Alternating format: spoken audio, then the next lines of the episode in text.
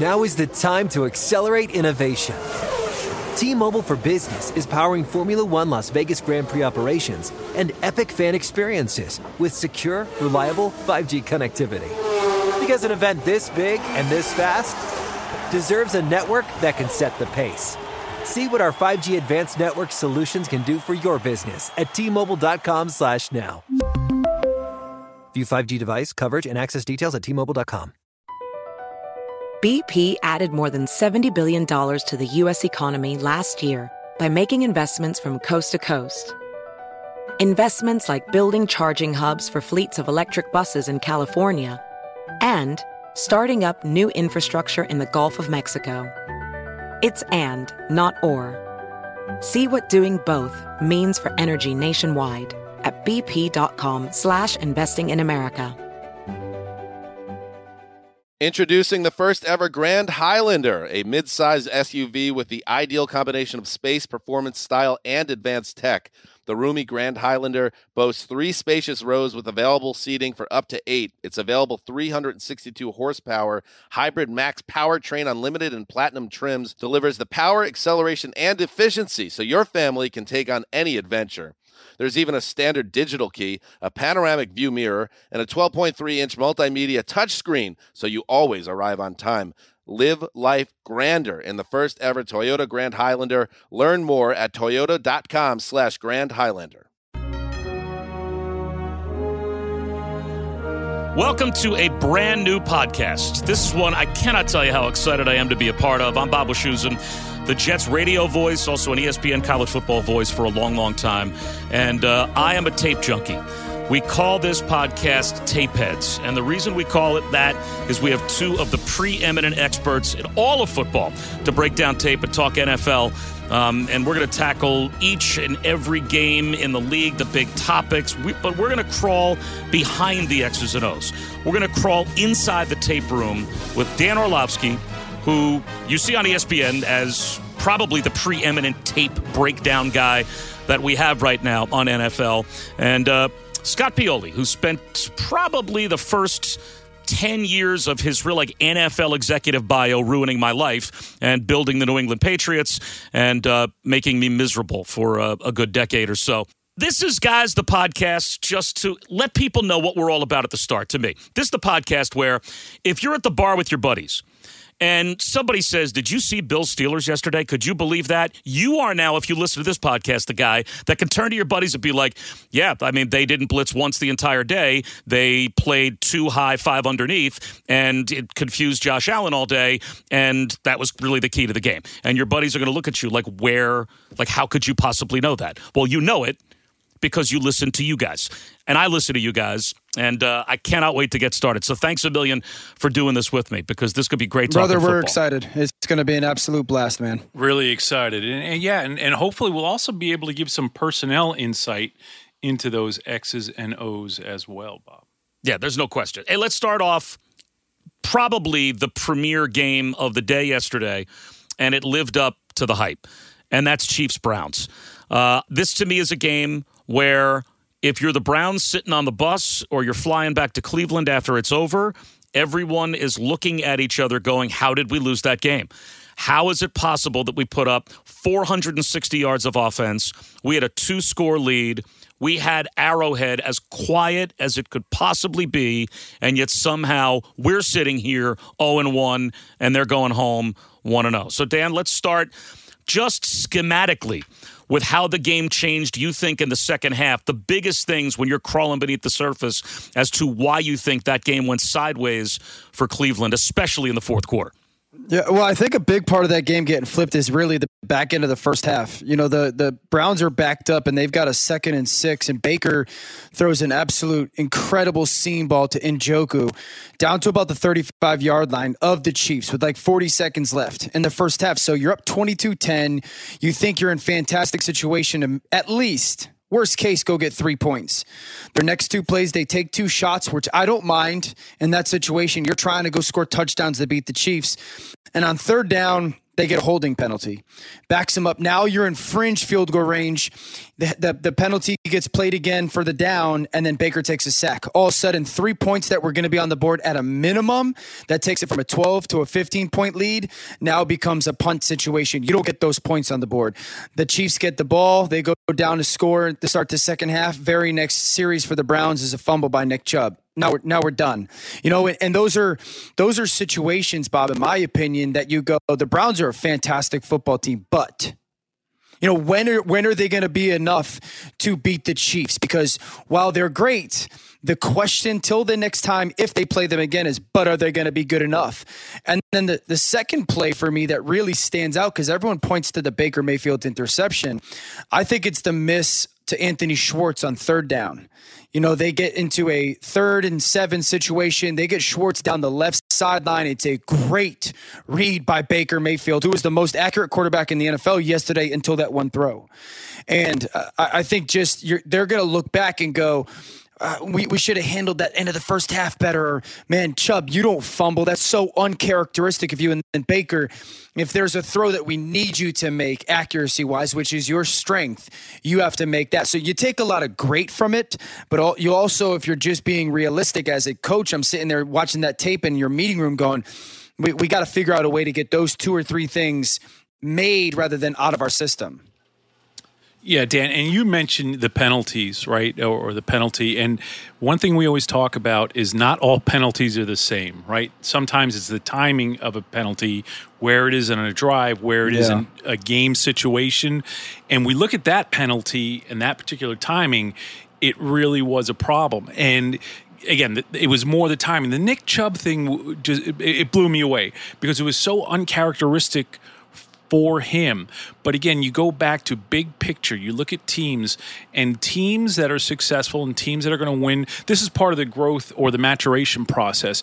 What the Browns need to do is they're a very good team, very talented team. They get themselves on the threshold but they're clearly not mature mm. enough yet as a team. And that's not, I'm not saying that they're just not there yet. They're going to be there, but they're just not mature enough in terms of finishing a game. They had them, they had the Chiefs on the ropes, but they just couldn't close the deal. Scott, here's my question though, then for you. So you're sitting on the bus as the GM after that game's over, and you're looking at the team you've put together. Are you sitting there saying that?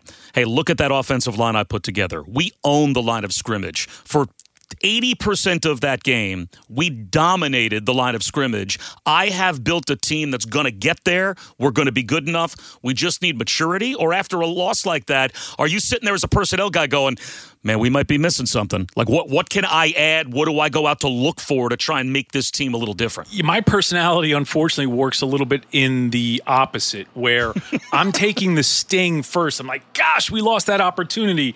We blew it. We were right there. We had them. And then I start looking for the silver linings, right? I go back, I have to feel the pain. And I think most football people are, are a bit um, self abusive like that, where they take the pain first and then they try to figure things out. But again, you know, if I was sitting on that bus, I would have gone to that place where, okay, we had him on the ropes, we had a chance. Now, what do we need to do better? And, and you know, Bob, you, you mentioned. Um, the other thing that I really loved about what the Browns did yesterday, and, and Dan, I'd love to hear your thoughts on this. You know, as I went back and watched it again this morning, I was watching what I thought initially uh, from the my 1st mm-hmm. view was that they did dominate them up front, meaning the, the, the Browns offensive line.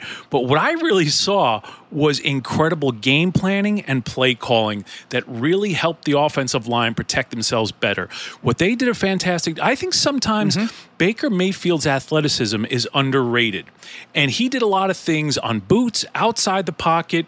What I saw yesterday also was a quarterback who has actually really improved his play action fakes and carried things out.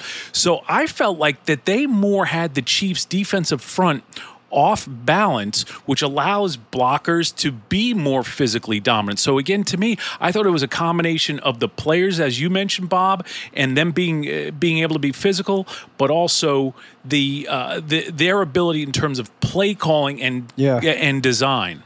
Yeah, Scott, I think there's two things that stand out with Kevin Stefanski and the Browns offense.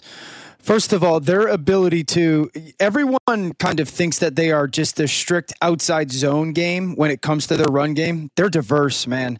They have certainly the outside zone, which is that stretch towards the sideline. Think San Francisco. Think you know quarterback straining to get the ball to the tailback as he runs towards the sideline. But then they also do an outstanding job with their counter game. You saw Chubb's run where I could have scored on it. That's counter versus man coverage. There's a little bit of the toss game in there. There's certainly some of the gap scheme. So while they are the foundationally that outside zone type of stretch offense built play action pass their run game is so diverse in the angles and the leverage that they create with their offensive line because of that diversity. And then I, the, for for me their pass game the my favorite aspect of their pass game and it's funny to me that sometimes coaches don't catch on to it maybe enough defensively. What they do is they want to get into run people, meaning the, the personnel on the field, and run formations and throw the ball.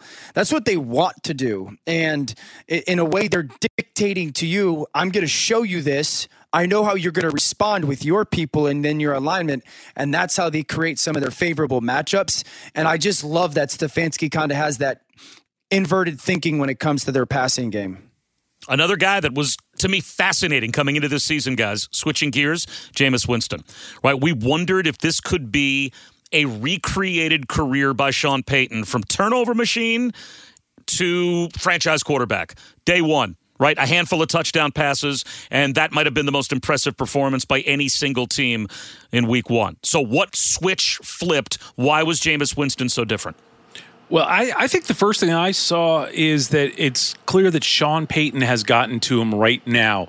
You know, it was interesting. We saw I saw quotes this morning in Peter King's article where the first question he said, "What was your favorite throw of the day?" Yeah, or "What yeah. throw are you most proud of?"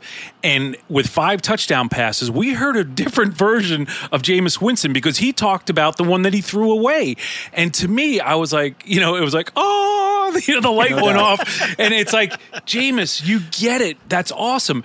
And to me, that was, uh, I'm seeing that. I'm hearing that. You see what he did yesterday. Now, uh, again, you know, this is something that I feel strongly about, you know, with Jameis Winston. We've talked, uh, you know, offline here, the three of us, and I really believe Jameis is going to be successful and he's going to have success. To me, the key with Jameis is going to be how does he handle success once he has it? Because past patterns of behavior has been this you know, uh, again, lack of, I want to call a lack of maturity, professional maturity. When he has success, he falls back into old bad habits.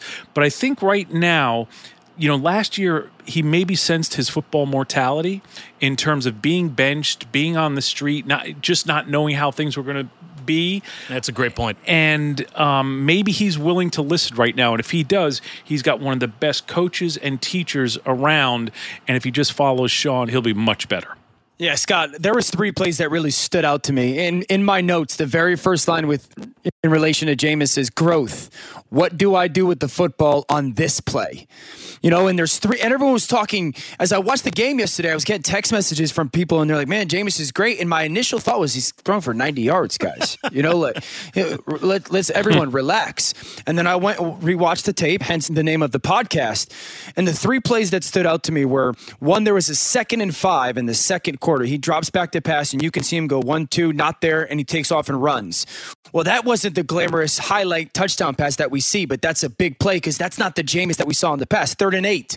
There's another one in the second quarter where he's got to move outside the pocket. He scrambles to his right. And I remember so many times watching that moment for Jameis Winston and thinking, well, here he goes. He's going to try to fit this ball into a two foot window in between four defenders and it's going to get tipped up for an interception.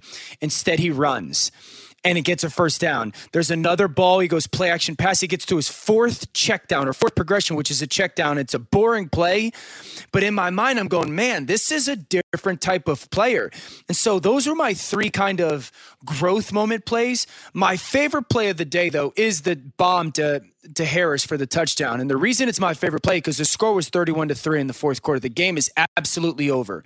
The only way that Jameis is making that read and that throw is if he has trained his mind to just play after play after play, not allow the game situation to dictate what he's going to do, not allow the pressure of being the first round pick or how do you just, I'm going to go operate play by play by play. And that is a very good place to see a quarterback get to. And I loved that kind of three play sequence. And then watching him drop that absolute perfect throw on the touchdown pass when he didn't need to because the game was over and his stats were perfect.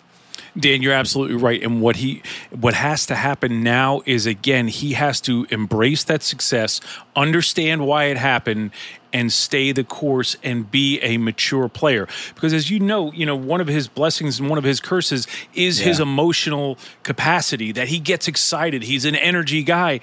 And what he has to do is just be excited, let that moment be there, but not get so excited that he starts being more emotional than thoughtful. That's great stuff. That's Scott Pioli. You heard Dan Orlovsky. I'm Bob Wischusen. That's what's good about Jameis Winston. What's bad about the Packers? That is something that we are going to talk about coming up on Tape Heads. Also, the Steelers. I think schematically did the most interesting thing of any singular unit on Sunday in week one in any game that I watch. We're going to get into both of those games when we come back. Stick around. This is Tape Heads. BP added more than $70 billion to the U.S. economy in 2022 Investments like acquiring America's largest biogas producer, Archaea Energy, and starting up new infrastructure in the Gulf of Mexico. It's and, not or. See what doing both means for energy nationwide at bp.com slash investing in America. Now is the time to accelerate innovation T-Mobile for Business is powering Formula One Las Vegas Grand Prix operations and epic fan experiences with secure, reliable 5G connectivity. Because an event this big and this fast deserves a network that can set the pace. See what our 5G advanced network solutions can do for your business at T-Mobile.com/now. View 5G device coverage and access details at T-Mobile.com. Had enough of those supplements that leave you feeling nothing? Cymbiotika is your solution to great tasting, all natural supplements that actually work. Crafted with premium plant based ingredients, their products have no seed oils, fillers, or toxins. Try them out and actually feel the difference today. Visit Cymbiotika.com and use code IHEART for 15% off plus free shipping on your subscription order. Again, that's 15% off plus free shipping on your subscription order. Go to Cymbiotika.com. C Y M B I O T-I-K-A dot com. Back here on Tape Heads, Bob Wischusen, Dan Orlovsky, Scott Pioli. And guys, we spent a lot of time, segment number one, talking about Jameis Winston, what the Saints did. What did they do to the Packers? If you're a, uh, this is obviously week one is built for overreaction, and this is a 13 win team from last season who had an MVP at quarterback. I would think wide angle lens. You've got some faith if you're a Packer fan that they're going to be okay. But what, when you crawl beneath the surface of what is an absolute blowout loss, did you see that would give me any faith if I'm a Packer fan that I shouldn't be overreacting? Yeah, uh, the thing that I was concerned with with their offense was there was two things that made them really special last year. Outside of having the MVP at quarterback. One was their use of motion, and I've talked about it all last year. Was the pre-snap motion, but also the at the snap motion, where guys are running full speed, kind of laterally, and the ball gets snapped, and the stress that it creates for defense when it comes to communication and mismatches. Not much of that yesterday. And then the second thing was their use of play action pass. Six times yesterday they they used play action pass. So you're going against a football team. And I talked about it leading into the week. Bob was you know, no one was really paying attention to the reality that they were starting three new people position wise on their offensive line. You know, eh, Jenkins was going, who's a really good player, out to left tackle to play for Bakhtiari, and two rookies were going to play in their offensive line. How do they play? That's a hard ask. A second round and a fourth round pick to just, hey, we're going to go play against a very good defensive line in New Orleans. And one of the things that you can do to help offensive linemen, I don't care how old they are, is play action pass. And the fact that it was such a staple of theirs last year and they did not use it much yesterday, it really just made me scratch my head. I just don't have a, a reasoning to figure out exactly why. And the second disappointing part of it for me was there was no adjustment to when New Orleans decided to, to, to double team Davante Adams. They were doubling him in, in, very situational moments, down in the red zone and third downs. Well, you, you again, I, you expect that anticipate that. Who's the alternative option two or three or four? How do you help him get open against those double teams? And that was a little bit of the takeaway because I go back to last year, week one, they played the Minnesota Vikings. And I remember going on TV the next day going, that's the best Aaron Rodgers I've seen in five years. And he was flawless. And then watching him yesterday turn the ball over in the red zone in a panic moment against the pressure, I go, that that doesn't look like number 12. And then the ball that Marcus right. Williams intercepts, it's a great play by Williams. That ball is not even it's not eight yards close to the receiver. So it's it's a bad decision and throw either way. And it's week one, but it was just a very abnormal performance by the Packers, coaching wise and quarterback wise.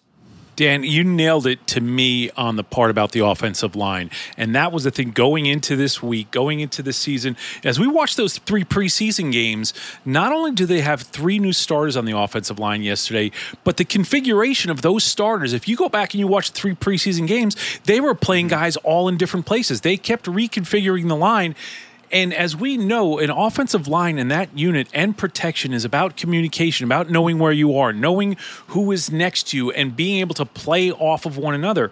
I got the sense yesterday after watching it and, and going into the game, I wondered to myself, okay, is everybody comfortable with where they are and who is next to them? And, you, you know, the ask that they made for Jenkins at, at left tackle, that's a huge ask. But then you, again, like you say, Dan, two rookies and people just not being familiar.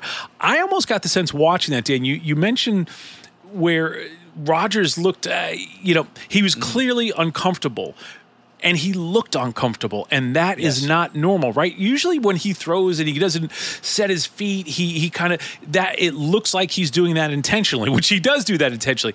But yesterday looked different. When he was moving his feet he looked like someone that was concerned about what was going on around him. And then eh, what that does guys, is that makes me think about the bigger picture too, right? Looking as a G, from a GM, you see the X's and O's, you see what's going on in the field, but then you wonder what is the mentality and the thought process behind that. We look at all of what's going on here in this off season, the distractions. These distractions were real. I just got the sense of an of a team yesterday that just didn't look mm-hmm. like they had themselves prepared mentally and emotionally for a National Football League game. Do you think you, you think those guys, when they're dealing with, and, and Scott, obviously you would probably have to deal with this in a multi pronged way behind the scenes as a general manager with your coaches, with your players, with even the people in the business side of the building. Everybody is seeing the MVP not there and maybe wondering his commitment level. You think that bleeds now into how the team performs? Dan can probably. I want to hear Dan's Dan's perspective on this, but what I'll say is, it I don't know if it makes the other people wonder, but if if Aaron Rodgers wasn't able to focus on it, maybe that was a problem, right? Hmm. And, and, do I think it creeps into other people's minds? I, I don't know, but to me, it's more about the principle, right? Like, where was his mind? And he does a great job with distractions. He's dealt with them before, but this was something different. And, and you can see even his responses to things have been different. Yeah, you know, Scott, I said this going into this season throughout this offseason. Um, the Packers were the one team in the NFC, really the NFL, that we believed were a legit contender that did everything but focus on football you know, the, the, the Los Angeles Rams spent the whole offseason focusing on football, and the Saints focused on football, and the San Francisco 49ers focused. Even the Seahawks, that had a little blip of an issue with Russell, started the offseason, washed it away, focused on football. The Packers weren't able to focus on football to the second day of training camp. For of course, that is going to affect everybody. There's so many variables and tentacles that come off the is he is he coming back? Is he really going to play? What's he going to look like? As a head coach, do I have to start crafting an offense for a guy in his second year in Jordan Love that never dressed as a rookie? You know, so yeah, there's going to be tremendous impact on it. Now, week one, they are who they are, coaching wise and talent wise and quarterback wise. So I'm not going to freak out. I will still say this I want to see what the offense looks like, offensive line wise, in the next four weeks. If that doesn't get fixed and Bakhtiari doesn't get back after the sixth week and looking really good, yeah, then this is going to be a very different team outcome wise than it was past seasons. Yeah, because the point with the, the offensive line is they have to be able to, to establish the right. running game. And one of the things that makes Aaron Rodgers better and every quarterback better is an established running game that allows you to work play action pass. Well, if the plan didn't work for the Packers, there was to me one schematic plan that a certain team brought to the field on Sunday in week one that uh, I think was the most interesting thought process that probably went into maybe game planning for a game, and that was what the Steelers brought defensively to Buffalo. I watched the entire game back. I didn't count a blitz. Maybe maybe I missed one. I don't think they blitzed Josh Allen one time the entire game. Yeah. Now there were simulated pressures. There would be a safety coming and an end would drop off, but never more than 4 the entire game. I'm wondering from your standpoint guys how surprised you were to see that how surprised you were that it was as effective as it was, and is this is somehow now the key to defending mm-hmm. Josh Allen yeah. in that offense? Um, not surprised to see it. Surprised to see the lack of adjustment by the Buffalo Bills. The best way I'll say it is this, Bob: the Steelers' defense took on the philosophy of the Bills' offense they really took a third down defense and ran it a bunch on first and second down. Because that's what the Bills do offensively. The Bills have taken third down offense and just started calling it on first and second down, and that's what they've had so much success with. So they kind of beat them at their own game. Yeah, exactly. It was fascinating yeah. to watch. I mean, there's so many clips. And if you go back and just really pay, there's so many clips where First down and 10, the Steelers have two guys on the defensive line with their hands in the ground. Everybody else is walking around. Now, again, that's usually what we see on third downs. Oh man, who who's the big defensive ends? Who do we have to block? Where's the pressure going to come? And then they would take those two guys that had their hand in the ground, they would drop them at the snap and bring four guys off of one side. And so it's a four-man rush, but you still have seven sets of eyes on Josh Allen. And it just Scott, you know this, it made them play so left-handed and I love Brian Daboll, the Bills' offensive coordinator. I think he's brilliant. The fact that there wasn't an adjustment to me blew my mind. That was the most disappointing part of Sunday was because they experienced that last year a little bit, and they made adjustments last year. And the fact that they didn't have a foundational plan that if the, the Steelers do this, this is what we go to, blew my mind. But it was brilliant by Keith Butler and the Steelers how they philosophically went about attacking that offense.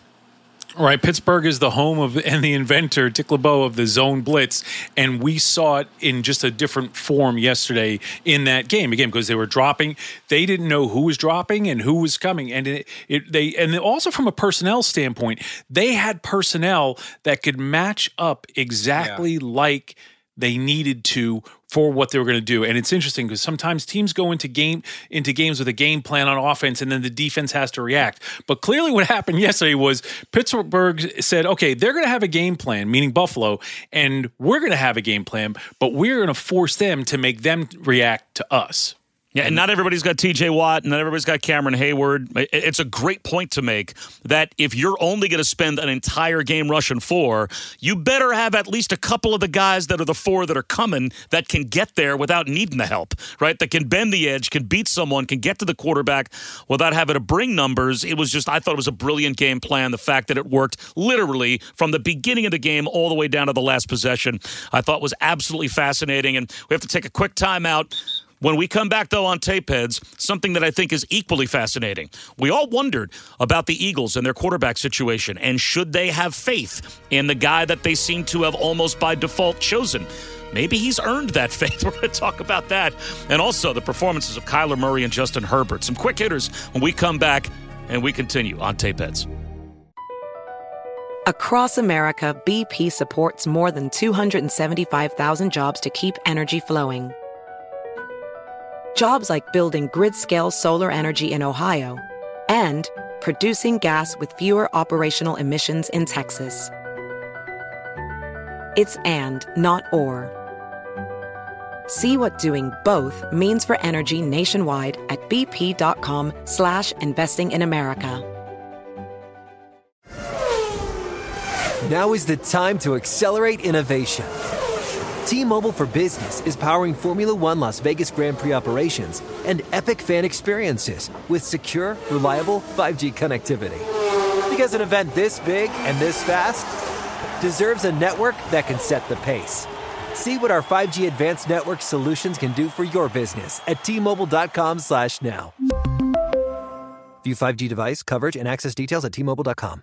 Had enough of those supplements that leave you feeling nothing? Cymbiotika is your solution to great tasting, all natural supplements that actually work. Crafted with premium plant based ingredients, their products have no seed oils, fillers, or artificial nonsense. It's just pure goodness in every pouch. Try them out and actually feel the difference today. Visit Cymbiotika.com and use code IHEART for 15% off plus free shipping on your subscription order. Again, that's 15% off plus free shipping on your subscription order. Go to Cymbiotika.com. That's C Y M B I O T I K A.com. Back here on Tape Heads, Bob Wischusen with Dan Orlovsky and Scott Pioli. All right, guys, we have gone through, I think, some of the marquee games, but I think lurking beneath the surface storyline wise in the NFL are some maybe unexpected performances. And I want to jump to the Eagles because it seemed like we spent the whole offseason wondering A, if they were going to stick with Jalen Hurts as their quarterback, and B, if they weren't, it was almost like they were sending some signals out there through the rumor mill. Maybe they would bring in another free agent, make a trade, maybe Deshaun Watson. And almost as if they themselves were trying to avoid Jalen Hurts being the starter on day one. I think he cemented himself, right? He's, he shocked me. I couldn't believe how well they played. What about you? I would say the two things that stood out to me when it comes to Philadelphia and Jalen Hurts are one, they built everything around their offensive line. And the reality for Philadelphia is if their offensive line stays healthy, they're going to be an issue to deal with because their quarterback's athletic and they got some up and coming skill position people. And the second thing, but this was the nicest part for me when I watched the game was how much they utilized Jalen Hurts' legs as a asset to their offense. And it was a question mark for me because you know, Shane Steichen, their offensive coordinator, has never utilized quarterback run in the in the way that they did yesterday. Nick Sirianni, their head coach, never utilized quarterback run, and it's not something that you could just copy and paste from one offense to another and go, "Hey, let's just let's just use this because we've got a guy who could do it." And so the fact that they said we still have a strength in our offensive line, and we've got this quarterback that's really diligent with the way he goes about his process and very good with his decision making, but we can utilize him to play 11 on 11 football in a consistent way. I counted 13 times that they had, and I, you know, this is getting super deep where we have a zone read plus an RPO on the same play. You know, Bob, you've you've heard me talk about this because we do college football together. Yeah, that's college stuff. Yeah, that's exactly. college football and right there. They're multi-leveled RPOs where you could tell a quarterback, and Jalen's intelligent enough to know this.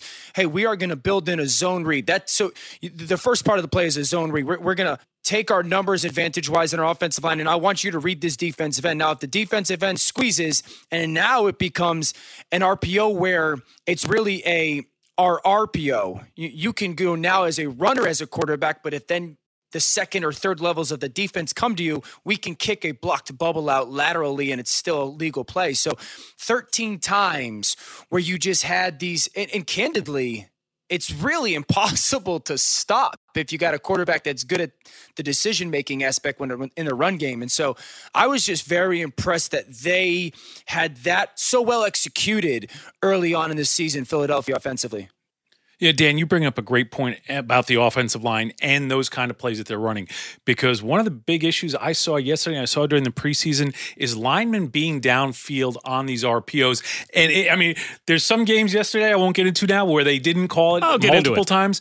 Uh, come but, on, no, let's get some officials. When, Throw them under the bus. But Why when not? you watch the when you watched Philadelphia, they really did a tremendous job. And I give a lot of credit not only to Nick Sirianni and the offensive coordinator, but to Jeff Stoutland, who's the offensive line coach, who's one of the best in the business. And you talk about the offensive line. There was a play yesterday, and, and I'm sure we've all seen it by now, is the screen near the end of the game where Jordan Mailata pulls and kicks out on the screen pass where Reagor yep. scores the touchdown and the safety comes up and gets obliterated.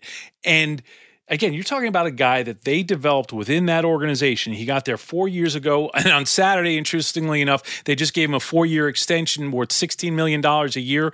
Jordan Mailata out of the International Player Pathway Program.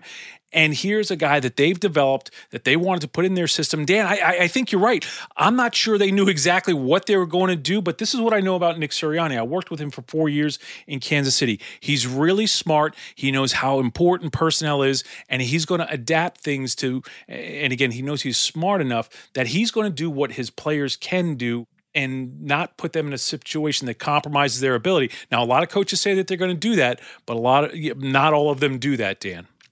Yeah, and I think it's really, and it, it wasn't just Jalen Hurts that they did that with. It's a great point by you, Scott, because I'm re- rethinking in my mind all the different ways that they helped DeVonta Smith. You know, his touchdown is is a stacked, okay, short motion rub release. Hey, for a guy that's maybe a little slight in frame, don't don't yeah, don't talk to me about hey he's going to struggle with press. I'll, I'll take care of the press as a coach. I just need you to be subtle enough to go win. You know, um, Jalen Reagor, what's his strength? I got to figure out ways to get the ball in his hands. Maybe he's not going to be able to line up as a number one wideout and wear someone out with his route running ability, but I'll just kick him out the screen on the perimeter, and then he becomes a punt runner or punt returner, excuse me, in return. Dan, I love that point because this is as a personnel guy, you're sitting there, you have a, a talent like DeVonta Smith, and people are gonna say, "Oh, he's too small. He's never gonna be able to get off the line of scrimmage." Press, big guys in the NFL. Well, smart coaches find ways to get those players open mm-hmm. off the line of scrimmage, like you said.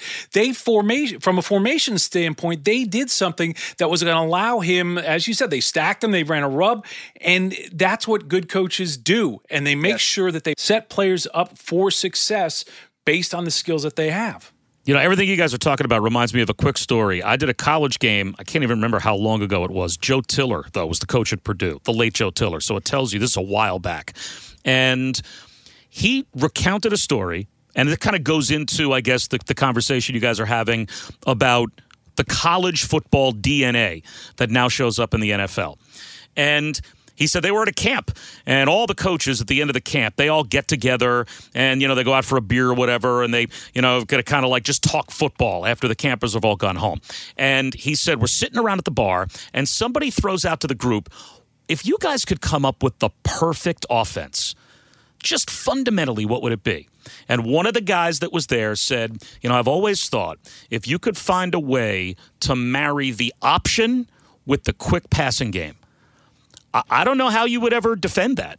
And of course, a lot of the NFL guys that think you got to have like the six foot four quarterback and the pocket and the 230 pound running back, and they're coming. I mean, this is back in the days of, you know, Earl Campbell and Franco Harris. There was no way that that was ever going to be in the NFL. But now, what is in the NFL? Like that in that offense basically became the whole RPO world of college football. Now we see it in the NFL. And the punchline of the story is the guy that came up with that concept of this I want to marry the quick passing game with the option. I don't know how you would ever defend that. It was Jack Elway, John Elway's dad. And think about all the tools that John Elway probably if he was playing today could incorporate into that kind of conceptual offense in spite of the fact that he still played an era where, Scott, you were still just drafting the prototypical quarterback to stand in the pocket and throw the ball around like a prototypical quarterback would. John Elway was an amazing athlete. He would have been able to run around just like all these other guys are running around today. Guys, I, when I was a graduate assistant coach in 1988 and 1989 up at Syracuse University, it was the year after Donnie McPherson had played quarterback and the, the Syracuse Orangemen went 11 0 and 1 the tie in the in the Sugar Bowl to Auburn. And we ran what was called the freeze option. And the freeze option was very similar to this. And there was a passing game that was built specifically off of it. And the play was actually called it was we had an 0809, which was our option. Then we had run pass 0809, which is what made Rob Moore, the now the the wide receivers coach for the Tennessee Titans, a star in college because it was essentially it was an option play where the fullback ran the midline, fake the handoff, give the handoff, work down the line of scrimmage, but then move down the line of scrimmage, pull back off the line of scrimmage, and get the ball downfield. And there was a lot of short passes off of that where the ball would be popped right down the line of scrimmage. And I remember thinking what a great quarterback Don McPherson was and thinking that he was going to have a chance, but the league just wasn't ready for that kind of ball. Yes, that's a great point. I mean, just thinking about all of the college stuff that's finally found its way to the NFL and thinking about those guys from the 80s that if they were playing today, just a totally different league. One of those guys that really fits the mold. And fellas, we only have about a minute or so left. So I'm really looking for just a quick thought on Kyler Murray. This is not a guy that would have played quarterback in the 80s. And now here he is, you know, 30 years later, playing quarterback at an extremely high level. Give me a thought on how good you found him to be in week one, how good you think that offense could be. I thought he's fantastic yesterday, and it wasn't just about the splash plays. We saw some of the splash plays, the highlights where he's running around and, and making guys look uh, candidly stupid on defense because of his athleticism. Uh, there's a couple plays where he just plays really fast and sudden, puts his foot in the ground and drives the ball where he's supposed to. The, the hot route to DeAndre Hopkins on his second touchdown is fantastic. The third down ball to Christian Kirk, which becomes a pylon against cover zero, is out on time with enough air to allow Kirk to adjust to it. There's another hot route to hop on a stop route to his. I just thought while there was the splash plays, Kyler putting his foot in the ground and driving the football rather than fading away was a difference that I liked seeing this weekend. And Dan, the personnel guy in me is going to talk about one of the things I noticed in him was a little bit more confidence and comfort. And to me, that had to do with some of their personnel. The acquisition this offseason of Rodney Hudson at center made the inside of that pocket look like – Kyler felt there was going to be depth to the yeah. pocket. So he could do things like stick his foot in and make throws. And again, granted, he did a lot of a lot of things outside of the pocket, but just seeing his comfort and his confidence, I think has a lot to do with having a center who's a former Pro Bowler and one of the smartest centers in the National Football League.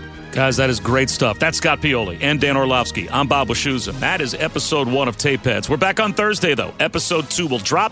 We'll be talking about all the big time rookie performances from week one, QBs that switch jerseys in the offseason and at their new destination seem to be writing brand new scripts. We'll get you ready for week two every Tuesday, every Thursday. Subscribe, rate, comment wherever you get your podcasts. Introducing the first ever Grand Highlander, a mid-sized SUV with the ideal combination of space, performance, style, and advanced tech. The roomy Grand Highlander boasts three spacious rows with available seating for up to eight. Its available 362 horsepower hybrid max powertrain unlimited and platinum trims delivers the power, acceleration, and efficiency so your family can take on any adventure. There's even a standard digital key, a panoramic view mirror, and a 12.3 inch multimedia touchscreen, so you always arrive on time. Live life grander in the first ever Toyota Grand Highlander. Learn more at toyota.com slash Grand Highlander. You deserve to treat yourself, so turn your tax refund into a U fund and give yourself a Straight Talk Wireless Extended Silver Unlimited plan and get a new Samsung Galaxy A14 on them. You can get a great everyday value on wireless with Straight Talk's unlimited plan starting at $25 a line per month for four lines. You'll save so much you'll be enjoying that refund all year long. It's the refund that keeps on refunding. Find Straight Talk at straighttalk.com or at your local Walmart store. Taxes and fees not included. Offer valid through 41424 while supplies last. Online only. Must purchase a Straight Talk Extended Silver Unlimited plan to qualify. Limit of 5 phones per customer. Family plan discount with 4 lines all on the Silver Unlimited plan. Not combinable with auto pay discount. You can rent a car, a house, even that little black party dress. So why not rent the stuff you need for your home too? The place to do it is Aaron's. Choose from thousands of new products from the brands you love, online or in store. Pick a payment plan that fits your budget and pay a little at a time until it's yours forever. But if life changes, you can return it anytime or even upgrade it with something new.